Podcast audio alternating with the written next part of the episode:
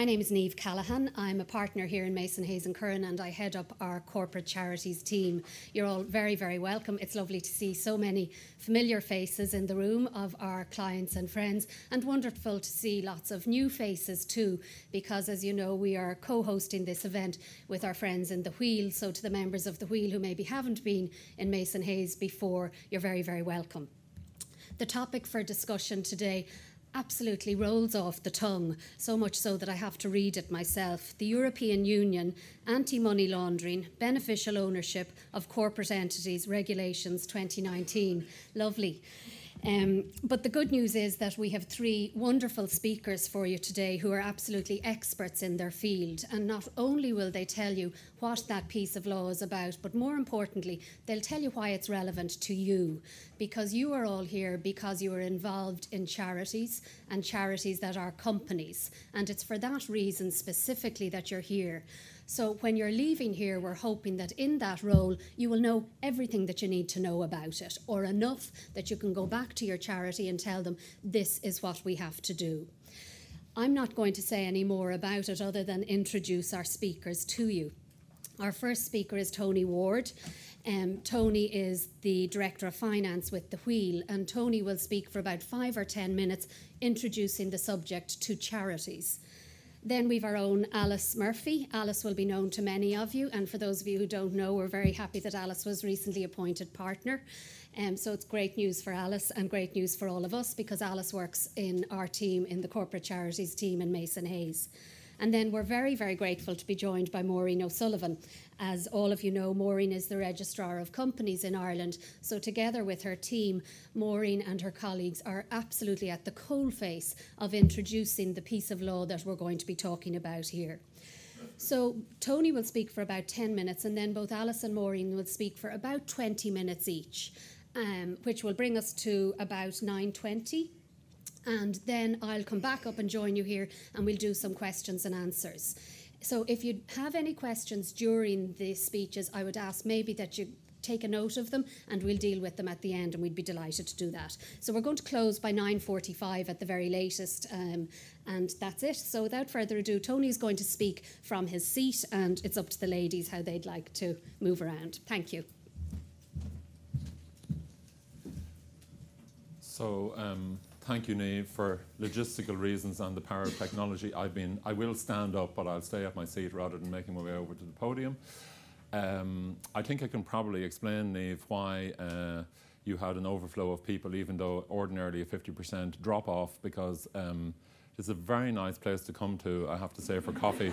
and uh, coffee and croissants on a, on a Wednesday morning. So um, certainly the members of the wheel uh, take note. Uh, even though we do supply coffee and pastries, uh, the standard may have increased slightly as a result of this morning.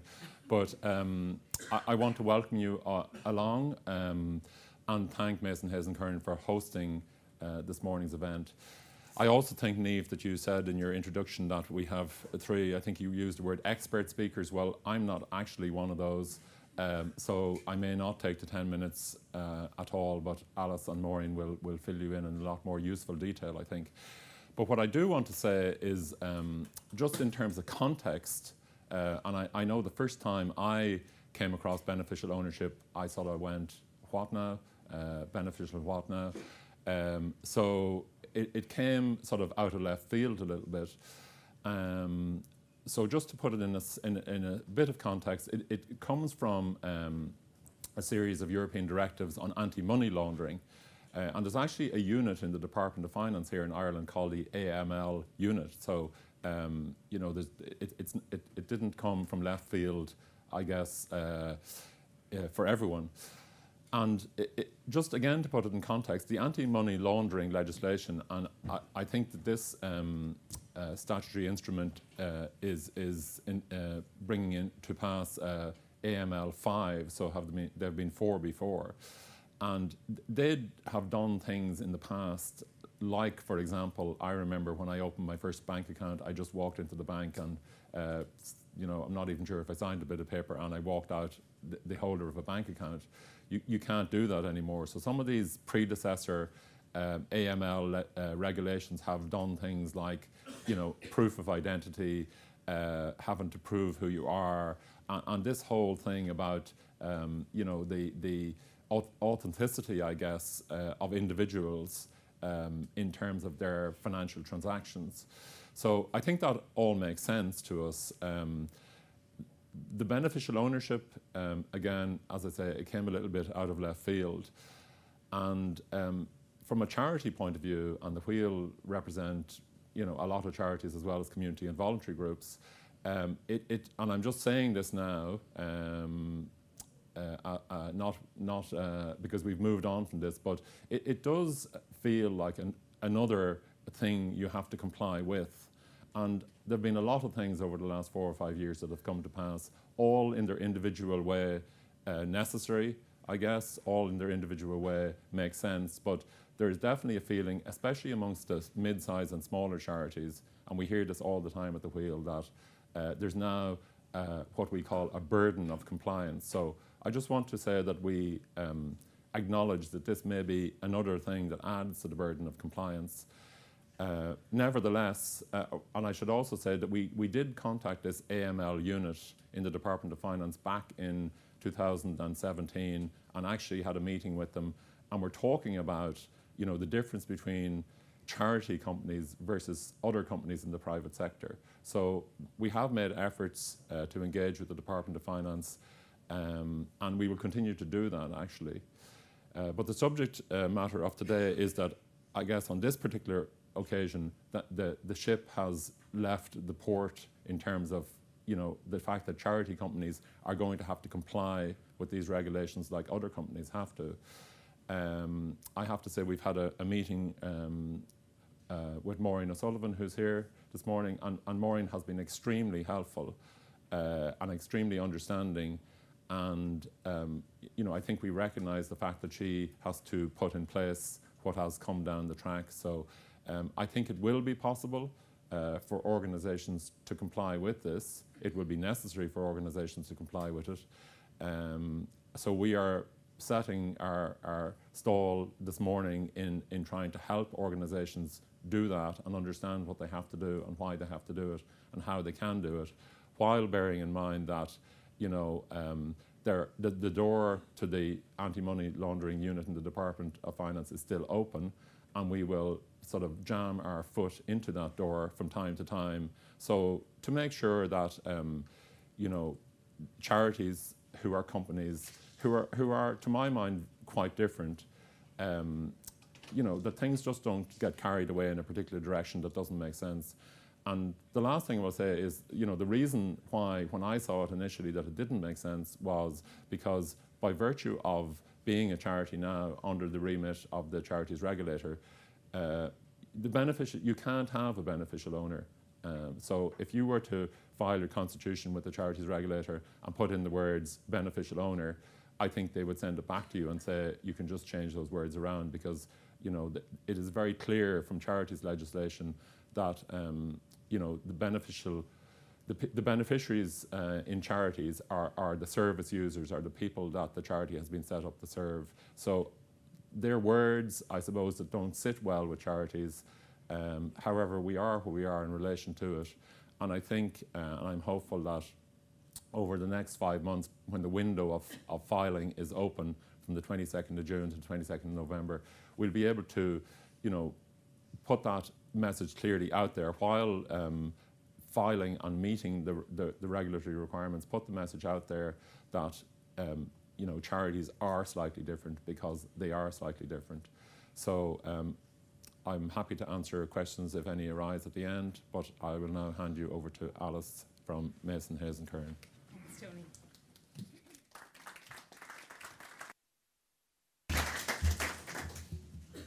Good morning, everybody. So uh, it's wonderful to see so many of you here. Thank you very much for, for getting up and making your way to MHC this morning. Um, what I'm going to do over the next 20 minutes or so is break down what Tony has said um, break down the regulations for you. Uh, there is a piece of Irish legislation in force at the moment, um, despite you know any uncertainties or any uh, slight uh, square pegs and round holes, as Tony has alluded to in relation to charities and what we all understand beneficial ownership to be. Um, the, the, the, legislation has come in and is in force, and so the objective of my talk in the next 20 minutes or so is going to be to explain that to you, to explain what it is, how you can all go about as charities in a charities compliant manner complying with this new legislation.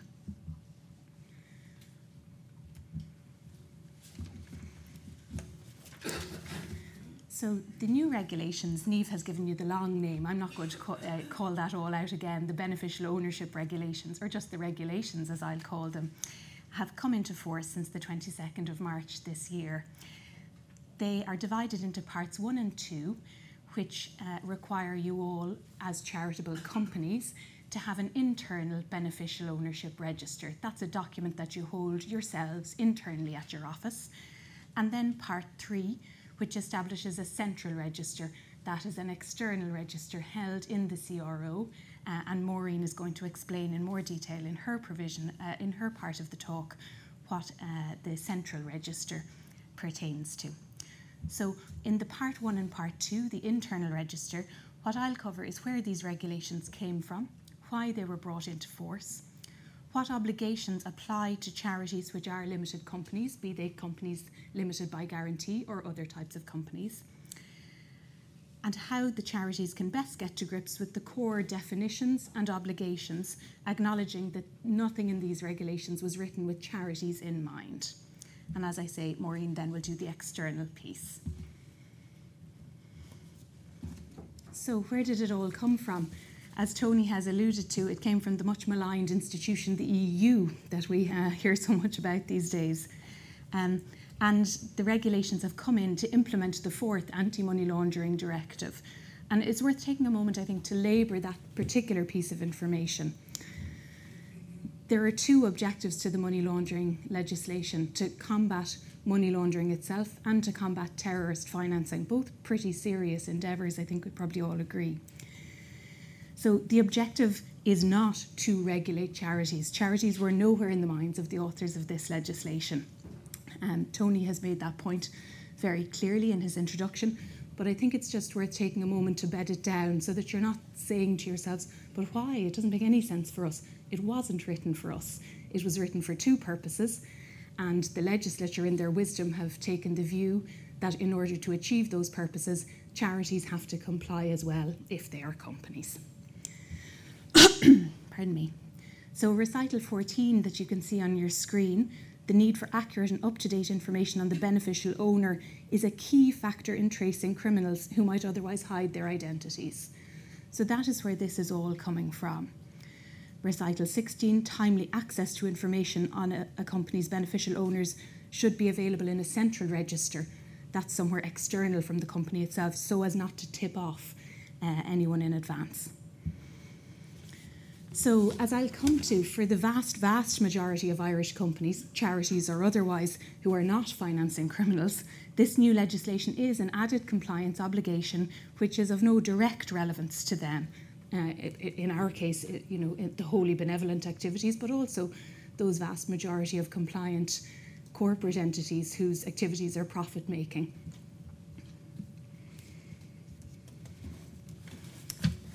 This is just a quick background to say that originally uh, there was a, a, a, regulation of 2016. Uh, that was where we first in Ireland saw this obligation to hold information on your beneficial ownership.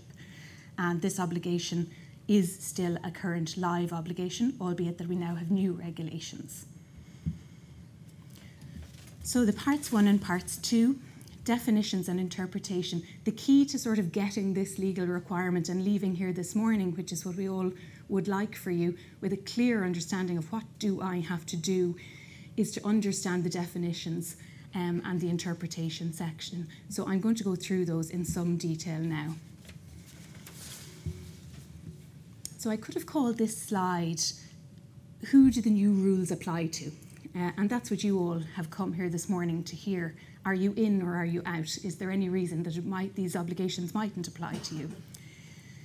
And the answer is that the regulations apply if your charity falls in the definition of a relevant entity. And a relevant entity is every corporate or other legal entity incorporated in Ireland. So the most relevant point to make on this definition is that the definition applies to companies limited by guarantee. Now, a small number of you in the audience have charities which are established as DACs um, or as share companies, and it also applies to those. So, limited by shares, DACs, and CLGs all fall within this definition. The definition doesn't have an exemption to say, but if you're charitable, you're all right. Uh, it has two small exemptions which are in the parenthesis on the slide, neither of which are of any relevance to the audience we have here today. So, the conclusion from this side is that the beneficial ownership regulations do apply to charitable companies. The next key definition, since your charity, assuming that it is a company, falls in the scope of the legislation, uh, relates to beneficial ownership.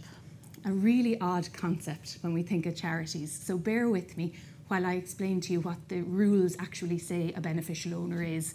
It's a lot wider than what we would have understood. so, acknowledging the, the anomaly for charities, um, as I said at the outset, it's a piece of Irish legislation that's in force, um, and we're going to make the best of a definition which wasn't written for us to parse it through and break it down so that we understand and so that you get it right, frankly, because you need to understand the definition in order to put the right people on, on your beneficial ownership register. So it's a natural person, that's a human being, who ultimately owns or controls your company through direct or indirect ownership of a sufficient percentage of either shares or of voting rights or of an ownership interest. So if CLGs had shares, it would be a lot easier for us to work out because percentage shareholding is what all the corporates are doing in assessing who their beneficial owners are. And if they're, let us say, the likes of a, a, a large technology company anywhere around this neck of the woods, they will be very clearly able to see what percentages their shareholders have. And does any shareholder have more than a quarter? And what the regulations say is that more than a quarter, more than 25%, is a sufficient percentage. so, what do we do to interpret this for charities? A very small number of you, there are a couple here, I believe, this morning, have shares, and therefore you, you simply look at your percentage shareholding. Most of you, thanks, Need. Most of you don't have shares um, and wouldn't understand your members, that's the company limited by guarantee members, as being in any way uh, in an ownership, a beneficial ownership uh, space. Nevertheless, uh, we have to take the 25% indicator that we're given in the regulations as our starting point. So, all of you with companies limited by guarantee, you do have members of your company limited by guarantee. And you have to look at how many members you have. And in assessing if those members are in control, you have to ask yourself if uh, a matter comes before the company which the members have to decide on. A classic example that many of you have been through with the New Companies Act has been amending your memorandum and articles of association. Who did you ask to sign the resolution? You asked your members to sign that resolution, or you called your members together in an AGM and an EGM, and they exercised their control. So we believe that that definition of control um, does apply to the members of a company limited by guarantee. And so, what your assessment uh, is internally in putting together your register is to decide how many of those members are there and do they each individually have more than the 25%. So, that can only happen, even with my very poor mathematics, if there are uh, three or less of them. So, if you are in a position where your company limited by guarantee has three members or fewer, then those three members will be classified as beneficial owners under these uh, regulations. The definition doesn't take account of the fact that the ownership interest is exercised strictly for the charitable purpose. And that is the point that Tony really hit on earlier that many of us would have come to these regulations on day one saying, but that's meaningless. There's no such thing as beneficial ownership for charities. So I suppose as the legal advisors, Niamh and I and the team have looked very closely to see well how best can it fit because we don't want all the charities of Ireland not filling in the register and ending up out of compliance in November we want to find the best way to make sense of this for you So we think the best way is by reference to your members. If there are less than three, your members under these rules don't have ownership, but they do have control. And the holding of control by the small number of members is enough to cl- put them into this definition of a beneficial owner. So at this point, I'm sure you're all wondering what about my seven uh, members? Because most charities have at least seven, some have 6,000. Uh, so we, we have everything from the, from the three up, right up for the membership type charities uh, where they have a huge number of members. So it is the case, I believe, that in a majority uh, of situations, no natural person, no human, will control a sufficient percentage of the interest to be listed as the beneficial owner. And in that case, we have to say, well, what, what do you do? Nobody meets the, the, the definition. Does that mean you're out of it? Uh, unfortunately, it doesn't mean you're out of it. The regulations, the uh, 2019 regulations, which reproduce the provisions of the Anti Money Laundering Directive, tell you what to do if you don't have any ownership interest or control interest exercised by your members. Um, and that's where the definition of your senior managing officials becomes relevant.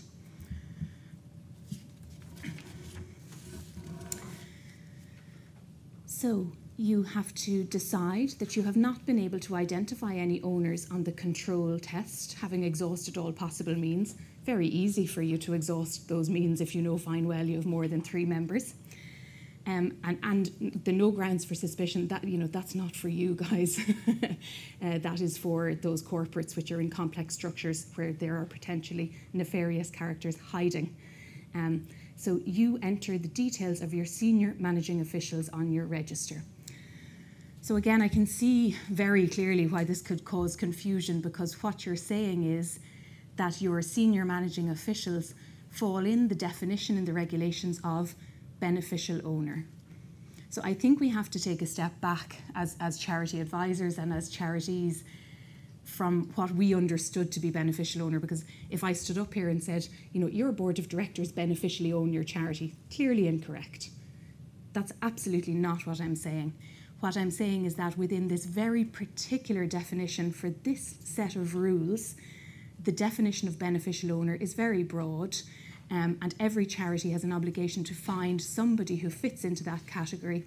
And if you have more than three CLG members, the people who fit into that category are senior managing officials. And it's not all bad because you get to explain yourselves. And I'm going to come along to that. So, just to stay with who are your senior managing officials for a moment, every charity will have them.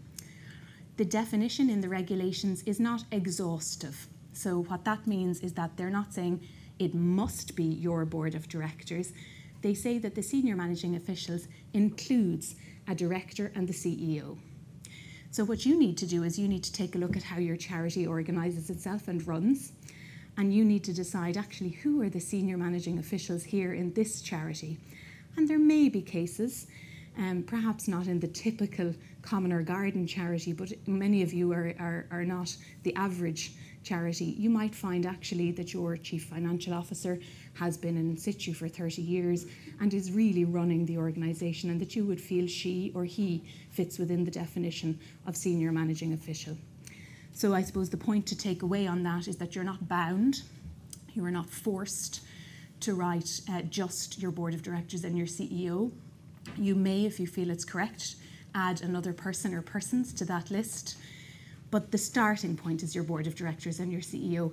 And I would have thought, in reality, in 90% of cases, it is simply those names that will go down.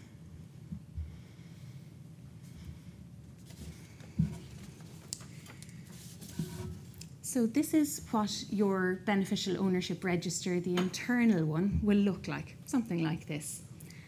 Each person that's classified as a beneficial owner, special definition in these regulations, will get a page and on that page you will add in a few key details. And the detail I really want to bring you to here is the second to last column on the table nature and extent of the interest held or the control exercised.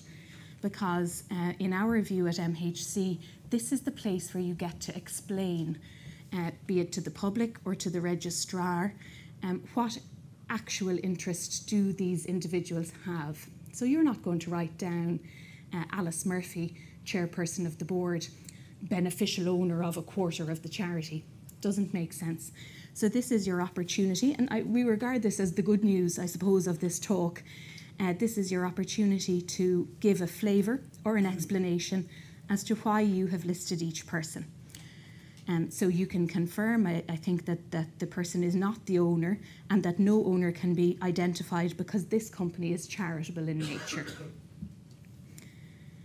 The next slide just gives you that list again of the key details. So it's name, date of birth, nationality, residential address, nature and extent of the interest. You'll be very familiar with this from the CRO, and in most cases, you probably have this information on file already for your directors. One very important piece of additional information that you may not have on the record for your directors and for your CEO. There is an obligation in these regulations to obtain the PPS number of each beneficial owner. I should say that that's an obligation to obtain the PPS if they have one. So Maureen is going to talk a little more about um, instances perhaps where you have directors from other jurisdictions that may or may not be um, holding a PPS number. But for those who have one, it's a new obligation.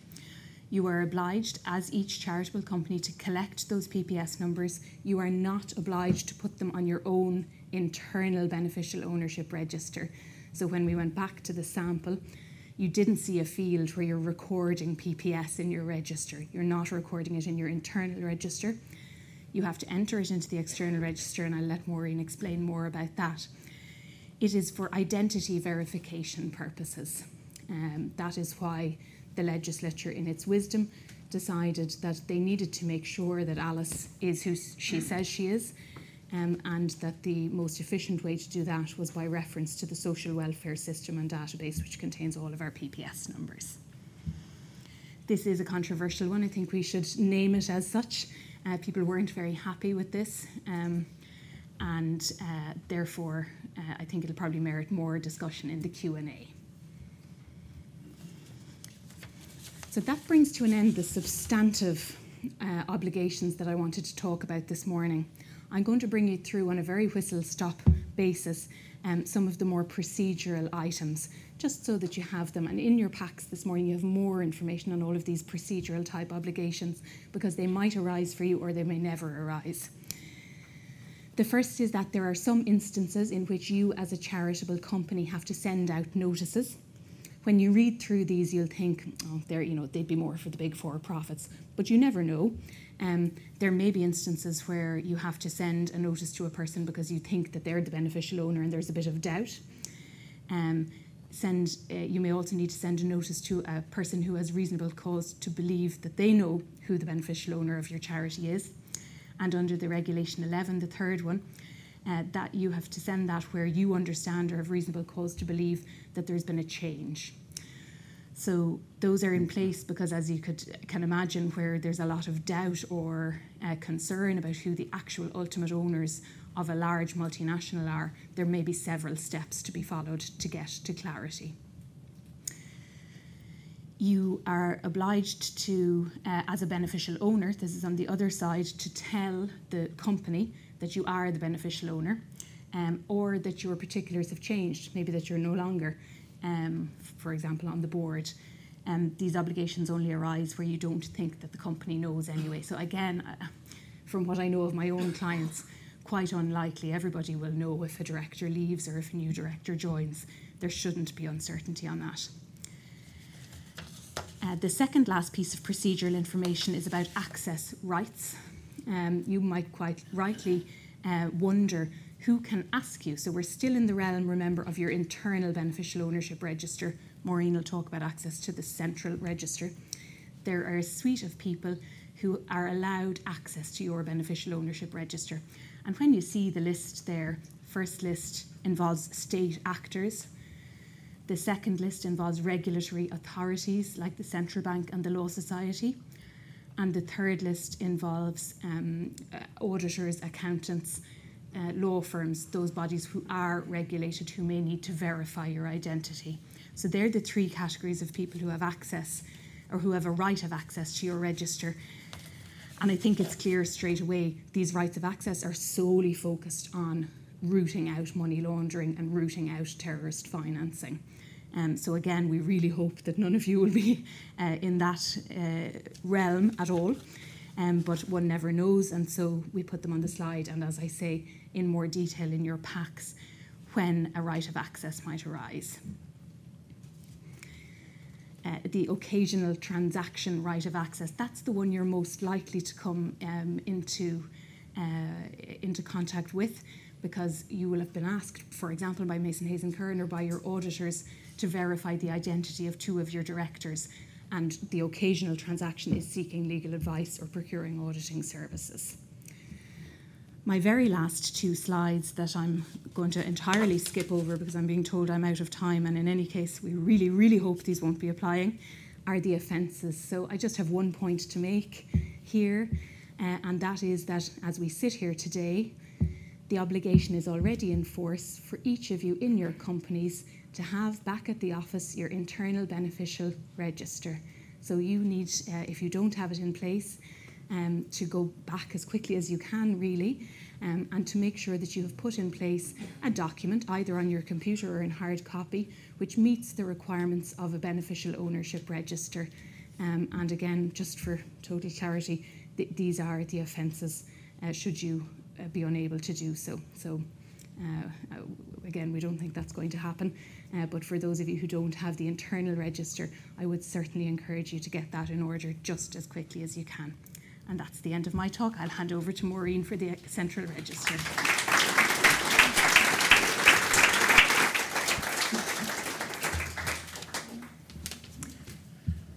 Good morning, everybody. Um, I'm very happy to have been asked uh, just to talk to you again today to try and get through, I suppose, the, the nuts and bolts of what's going to happen when the register opens. And uh, as, as we, we keep joking about how the title of this really trips off the tongue, that's actually a shortened version of the name. The name is the Central Register of Beneficial Ownership of Companies and Industrial and Provident Societies. So we don't use that at all. We call it RBO, which is Register of Beneficial Ownership. And that's why we have obviously RBO there. So, uh, as we've all uh, been discussing already and heard, the um, regulations uh, provide that this uh, central register will be established on the 22nd of June. That's uh, three months after the date that the regulations were signed. And after the, the register opens, relevant entities, and we've covered that already with Alice, will have a five month period in which to file information with the register. And any newly incorporate, incorporated entities will also have five months from the date of their incorporation or registration to file. So, as far as our register is concerned, uh, it is limited to companies that are registered under the Companies Acts and industrial and provident societies that are registered under the Industrial and Provident Societies Acts. And so they would be co ops. And I think a lot of co ops would have similar concerns to companies limited by guarantee uh, and charities, and that they would be around not having shareholders, not having you know, defined owners, so to speak. So the issues that you have are, are slightly broader, I think, than you, you know than your own sector. Um, and for instance, there are a group of companies, uh, people like say apartment uh, owners, you know, who have a company to manage an apartment block. They're usually CLGs as well, and they're also facing the exact same issues that you're facing. And we'll probably deal with them in the exact same way. So the information that has to be filed with the central register will, uh, we've looked through it already there, the name, date of birth and nationality and residential address of each beneficial owner and then a statement of the nature and the extent of the interest that they hold or the control that they exercise. And then the name and number of the entity as we have it on the CRO register or on the Industrial and Provident Societies register and again the PPS number of each beneficial owner to whom such an owner has been assigned, or a number other. So that means if you don't have a PPS, there is a different procedure to be put in place for that. Uh, and unfortunately, I haven't totally finalised the different procedure, but uh, we'll no doubt be discussing that in the Q and A.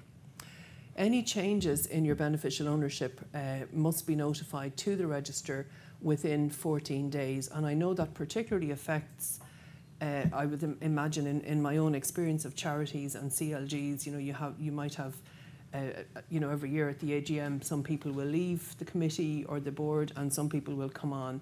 And so that change will have to be notified within 14 days. So it's one of the, the tasks that will have to be done, I think, very shortly after any change or after the AGM.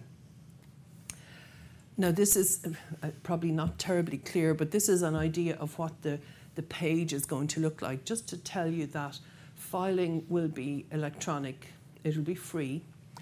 And these are, this is when you go into our system, uh, we, it'll be done through a portal.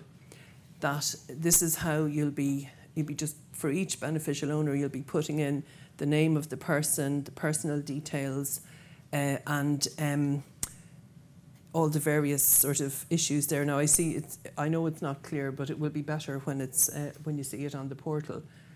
And then the details of the interest. So again, this is where you'll be working your way down from shares, voting rights, and all of these apply. We have 220,000 companies on the register, on the companies register. There's only about 20,000 CLGs, and only a portion of those are charities. So you know, for the vast number of companies, this is going to be relevant. I understand it's not relevant to yourselves, and you'll probably get down to the senior managing official button there and hit that, and then put in uh, that would be the nature and extent of the control that the individuals are exercising. So, again, now actually it says the register will open for filing. That's Saturday. I'm reluctant to open it on a Saturday when there won't be IT support available.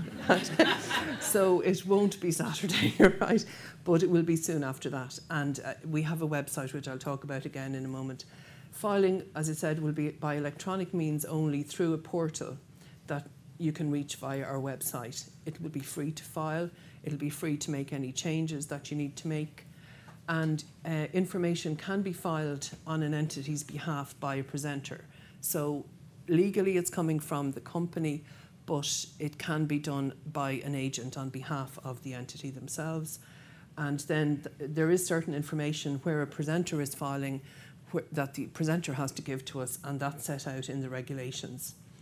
And then any information on the register will be destroyed 10 years after the dissolution of the relevant entity. So it won't be kept on forever, but it obviously has to be kept for a particular period.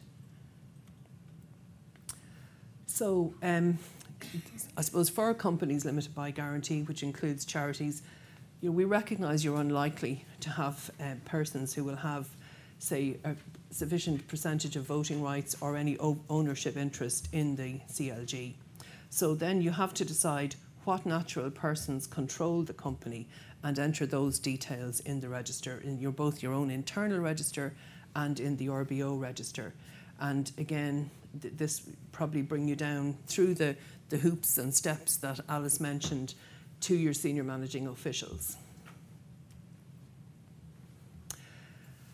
This register is going to be uh, made public. Um, it, uh, there's going to be two tiers of access.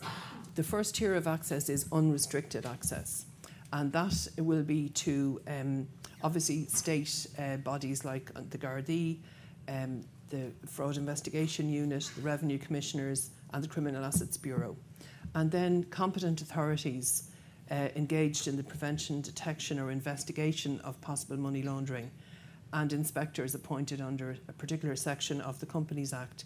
The competent authorities will, that's quite a broad definition, so that's going to cover people like the Law Society, as you mentioned, accountancy, uh, supervisory bodies, etc.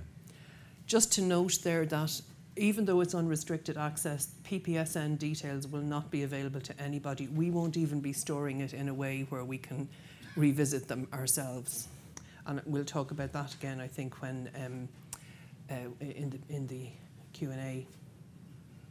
Restricted access then will be available to um, a designated person forming a business relationship. So this is customer due diligence and members of the public.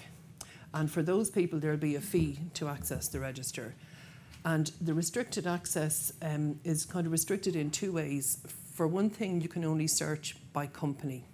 You can't put in a person's name and say, I wonder how many companies Maureen O'Sullivan is the beneficial owner of. You know, that'd be great, interesting to find that out. Not possible. But so your starting point will be I want to know who the beneficial owner of X company is, and you'll search for that company and you'll see the, what's on the register. So, what you'll actually see will be um, the name, month, and year of birth of the, of the person, not the date, and the country of residence and the nationality of each beneficial owner, but not their address. And then a statement of the nature and extent of their interest. So it'll say, you know, they own 50% of the shares or they have control of certain amount of voting rights, or in your case, they're a senior managing official.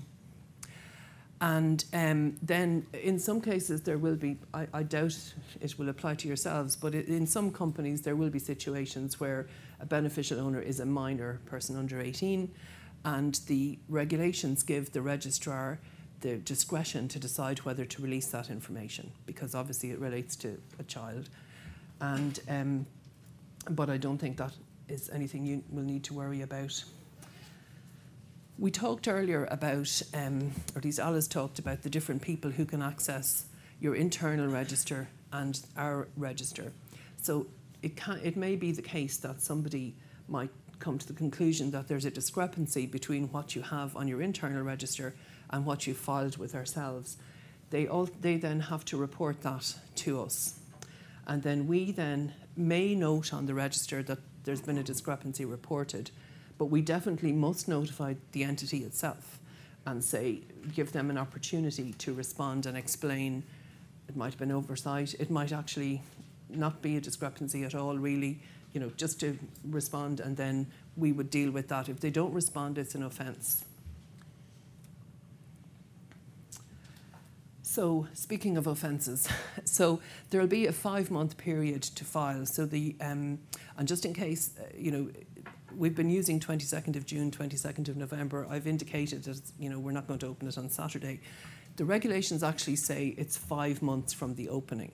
So it, you know, I, it won't be a case of opening on Monday and saying, well, you still have to file by the 22nd of November. It'll be whatever five months is after that. And um, after that, then you'll be in breach of these regulations.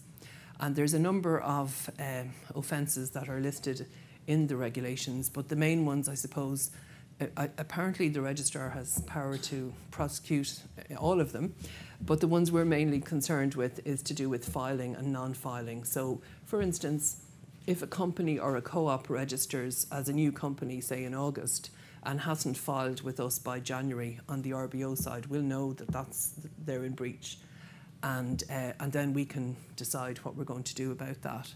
So that's basically that part. I hope we won't be doing too much of that.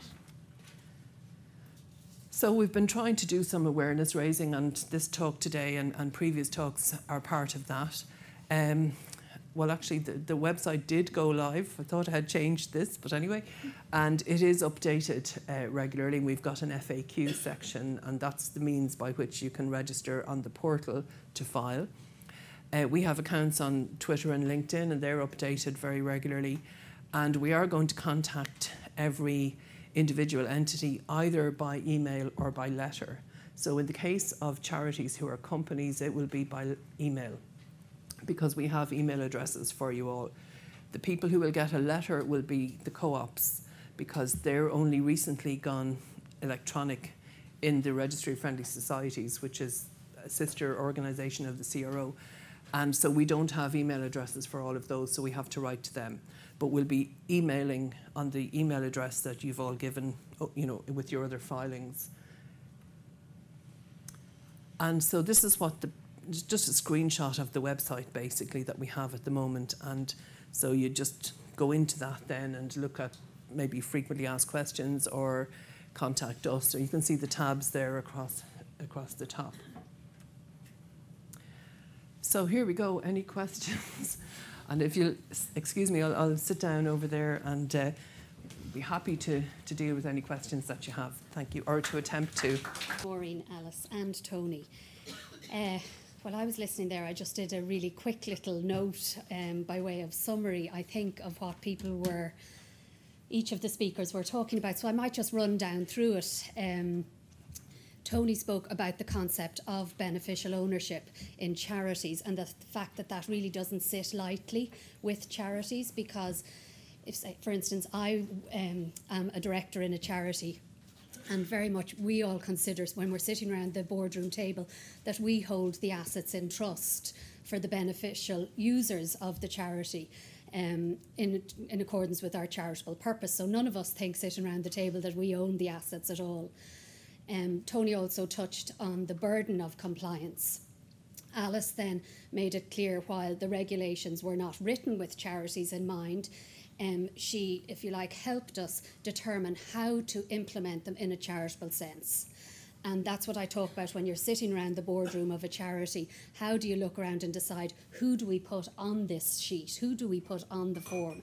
And Alice spoke about your beneficial owners, and in particular those who control who controls things. If you have three or fewer, then you're in one position. If you have more than three people, then you're in another position, and you're talking about giving the names of your senior managing officials. It's quite straightforward if you try and think it as simply as that. And I think if we all go home with that, it's enough for us to know about.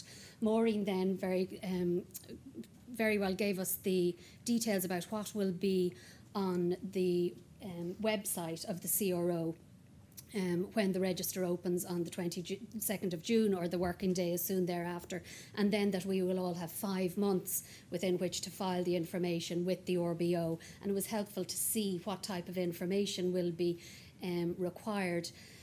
Enforcement, awareness raising, which is really good, and frequently asked questions. So, I mean, that's really just bringing it down to the nuts and bolts of it. When I think of it practically, um, uh, I just think very many charities have lots of quite you know detailed financial transactions constantly going on. Um, there's constantly cash coming in from all unusual places. If you're an international charity, you have different currencies coming in. Um, you have maybe state donations and grants, etc., coming in. You have corporates who are donating. Um, money is a big thing with charities. Most of us, you know, exist because we get donations. And when I think about that, and then I think about what these regulations are for to combat money laundering and terrorist financing. And when you think of it like this practically, as I do, I kind of think, well, yes, it's a bit awkward trying to fit us into that square hole, if you like. But at the same time, if one thing went wrong with any one of our charities, in relation to money laundering, terrorist financing, and we had tried to negotiate, negotiate ourselves out of this, the impact it would have on the trust that the community in general would have for all of our charities. Because as we all know once there's one scandal it impacts on every charity. So i'm just thinking about this very practically while it is yes another thing to comply with.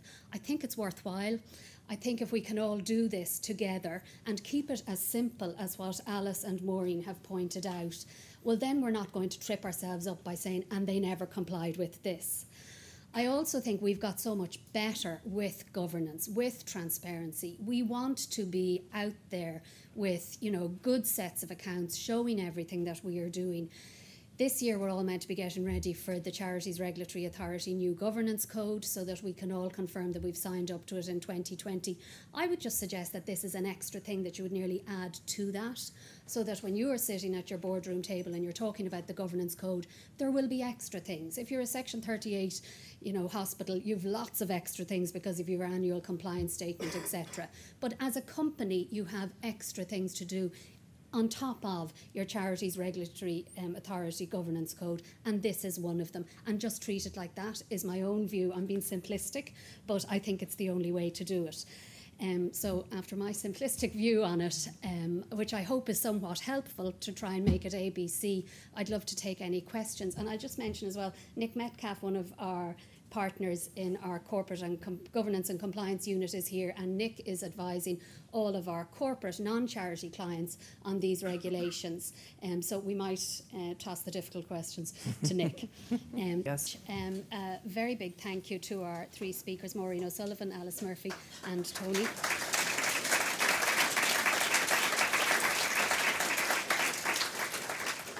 Um, many thanks to the Wheel for um, asking their members along.